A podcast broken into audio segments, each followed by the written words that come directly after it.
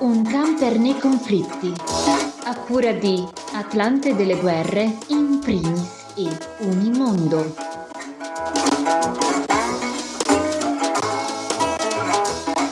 Benvenuta, benvenuto al Camper nei conflitti, realizzato con una collaborazione di Associazione Culturale in Primis, Atlante delle Guerre dei Conflitti e Unimondo, un podcast settimanale che si pone l'idea di raccontare cosa accade nel mondo con approfondimenti dedicati alle notizie di esteri che spesso sono trascurate nei grandi media nazionali e internazionali. Io sono Francesco Zambelli, con me in studio Raffaele Crocco. Buongiorno Raffaele. Buongiorno Francesco e buongiorno a tutti e a tutti coloro che ci ascoltano.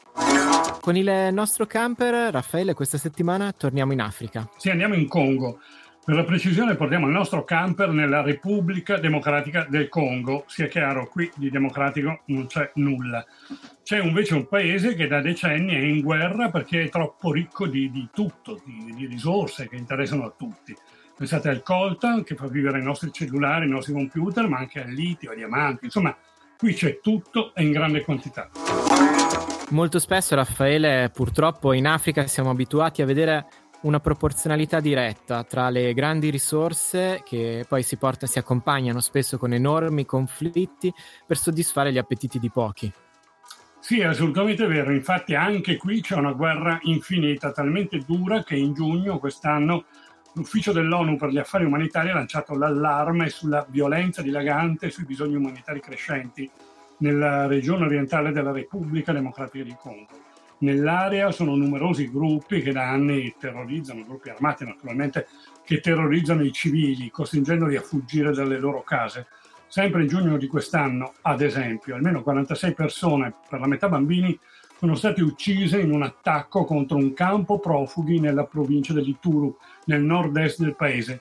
In migliaia dopo l'attacco hanno lasciato il campo, quindi sono diventati profughi sfollati sui profughi. Sempre in giugno, nel Congo orientale, un gruppo di ribelli ha ucciso almeno nove persone in un attacco con coltelli e pistole nel nord del Kivu. I civili sono stati portati via dalle loro case prima di essere uccisi e molte abitazioni sono state saccheggiate. L'attacco, peraltro, è stato portato dalle forze democratiche alleate, una organizzazione ribelle che si ritiene abbia legami molto forti con il gruppo dello Stato islamico. In aprile erano stati almeno 30 i contadini sempre uccisi da questi integralisti islamici. Ne aveva dato notizia allora MONUSCO, la missione ONU che da decenni cerca di tenere separati e bisogna dire con risultati non sempre buoni i vari contendenti e tenta di garantire almeno un minimo di tranquillità alla gente. Insomma, una situazione da guerra endemica e diffusa. La zona maggiormente colpita è comunque il Nord Kivu per il controllo delle fonti minerarie, soprattutto appunto del coltan. Nel maggio del 2022 qui sono ripresi i combattimenti tra le forze armate della Repubblica Democratica del Congo, cioè l'esercito, e il gruppo ribelle M23, che è un gruppo storico, almeno da 25 anni, sulla piazza. La violenza ha scosso l'area nonostante il governo fosse proprio in quei giorni impegnato a riprendere il dialogo con i gruppi armati nel cosiddetto processo di Nairobi. Che cos'è? Rappresentanti governativi e l'ambasciatore kenyota, distaccato a Kinshasa, sono stati infatti inviati nell'Itturi e nelle due province del Kivu per incontrare i delegati dei ribelli, delle milizie e degli altri movimenti armati attivi nel paese ai, collo- ai, colloqui però non hanno partecipato proprio tutti, proprio l'M23 non c'è stato, non era presente. Secondo un report pubblicato dal Congo Research Group, sono stati circa 120 gruppi armati ancora attivi nell'est del paese, gruppi che in buona parte hanno partecipato appunto in questo incontro. Ricordiamoci, l'est del paese è appunto ricco di risorse minerarie, oro, diamanti e idrocarburi. Il 6 luglio del 2022 a Luanda il presidente congolese Tshisekedi, quello ruandese Paul Kagame e il loro omologo angolano Joao Lorenzo si sono incontrati per cercare una soluzione. Kinshasa sostiene che i ribelli siano sostenuti dal Ruanda, ma Kigali nega. In realtà ci sono precedenti abbastanza pericolosi su questi rapporti tra ribelli e Ruanda. Il cessate fuoco stabilito durante l'incontro non è stato mai attuato. Il conflitto ha provocato una nuova crisi umanitaria che ha ulteriormente esasperato la popolazione congolese. La violenza degli scontri ha infatti spinto decine di migliaia di persone ad abbandonare le proprie case in cerca di sicurezza in diverse parti del paese, insomma sono sfollati. Le persone in fuga sono state comunque esposte a violenze, come sempre, campi e negozi sono stati abbandonati e numerosi bambini sono stati separati dalle famiglie.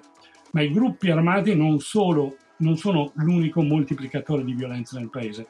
Un documento delle Nazioni Unite, inviato al ministro della Difesa nel febbraio del 2022, accusa anche i soldati congolesi di almeno 231 violazioni dei diritti umani commessi tra il 6 maggio del 2021 e il 9 febbraio del 2022 proprio nel nord Kivu. L'esercito congolese si sarebbe macchiato di attacchi, rapimenti, reclutamento utilizzo di minori, violenze sessuali e torture.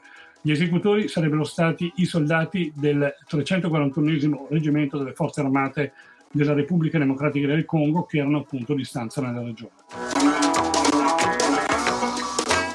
Facciamo allora un passo indietro, Raffaele, schiacciamo il pulsante speciale che trasforma il nostro camper in una macchina del tempo e ti chiedo di provare a spiegarci le origini di questo conflitto.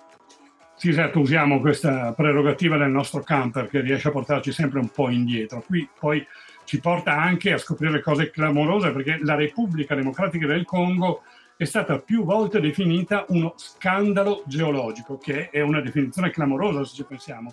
E questo a causa dell'abbondanza smisurata di materie prime che possiede sia sul suolo che nel sottosuolo.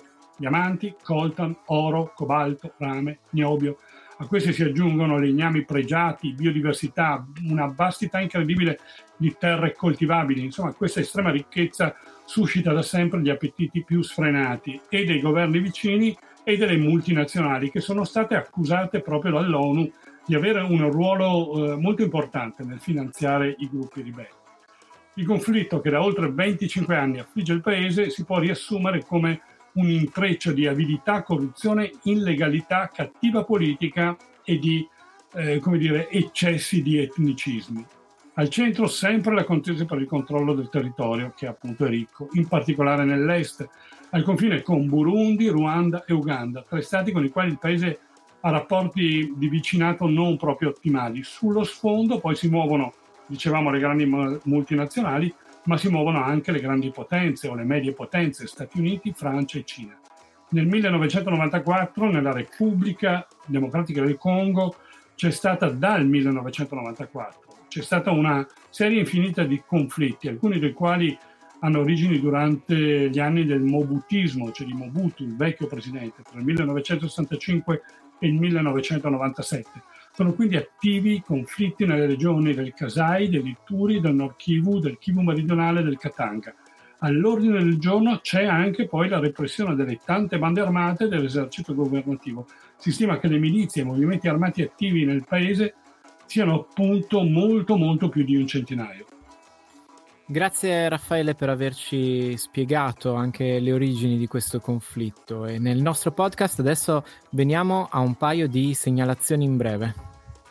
Sì, prendiamo il camper, spostiamoci e andiamo in Israele, Israele che purtroppo è sempre protagonista della, delle, delle questioni che riguardano il pianeta per tutto ciò che è legato ai diritti e alla pace. Andiamo a Tel Aviv, in Israele, appunto, dove continuano le proteste contro la riforma giudiziaria gli israeliani sono tornati per la ventisettesima settimana, quindi più di sei mesi in piazza, in circa 150 luoghi diversi del paese, mentre il governo di Netanyahu continua ad accelerare sul provvedimento alla Knesset, il Parlamento. La prossima settimana dovrebbe essere discussa appunto in prima lettura, di tre, saranno tre complessivamente, questa riforma della clausola di ragionevolezza, ovvero la potestà della Corte Suprema che finora ha avuto, di bocciare in casi particolari leggi o provvedimenti approvati dal Parlamento che contrastino con il principio appunto della ragionevolezza.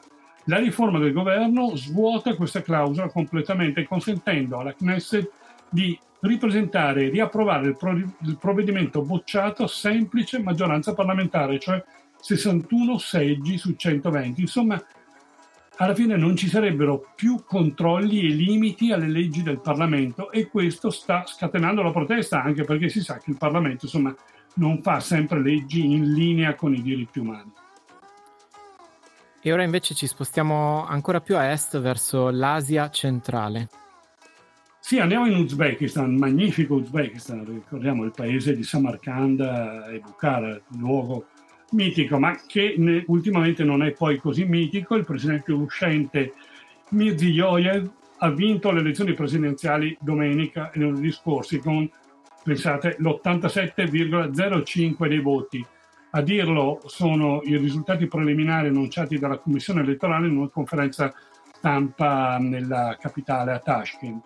Mirziyoyev, che correva contro tre candidati che nessuno praticamente conosceva, non erano attivi nella vita politica, si è aggiudicato così un terzo mandato fino al 2030. Praticamente sta diventando una dittatura appoggiata da queste elezioni che non tutti ritengono proprio regolare. L'affluenza alle urne ha sfiorato comunque l'80%. Non a caso, e questo dovrebbe farci riflettere, eh, il presidente russo Putin si è congratulato per primo con il rieletto presidente per la convincente rielezione. Grazie Raffaele, quindi la nostra puntata di Un camper nei conflitti termina qui, noi vi lasciamo con la rubrica di Amedeo Rossi dedicata alla Palestina e ci risentiamo la prossima settimana.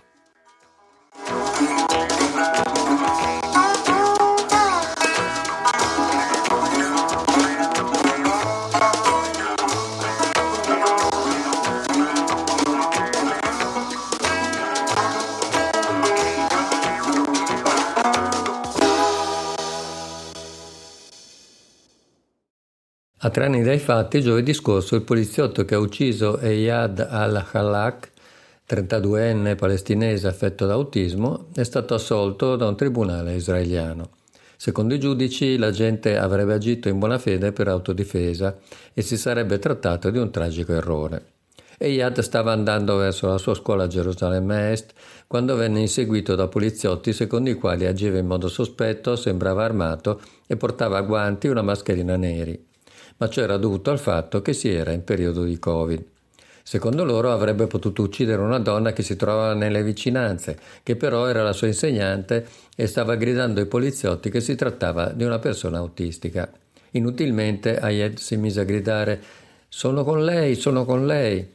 Venne raggiunto da un agente dopo che si era rifugiato dietro un cassonetto della spazzatura e lì ucciso con due proiettili sparati a distanza ravvicinata.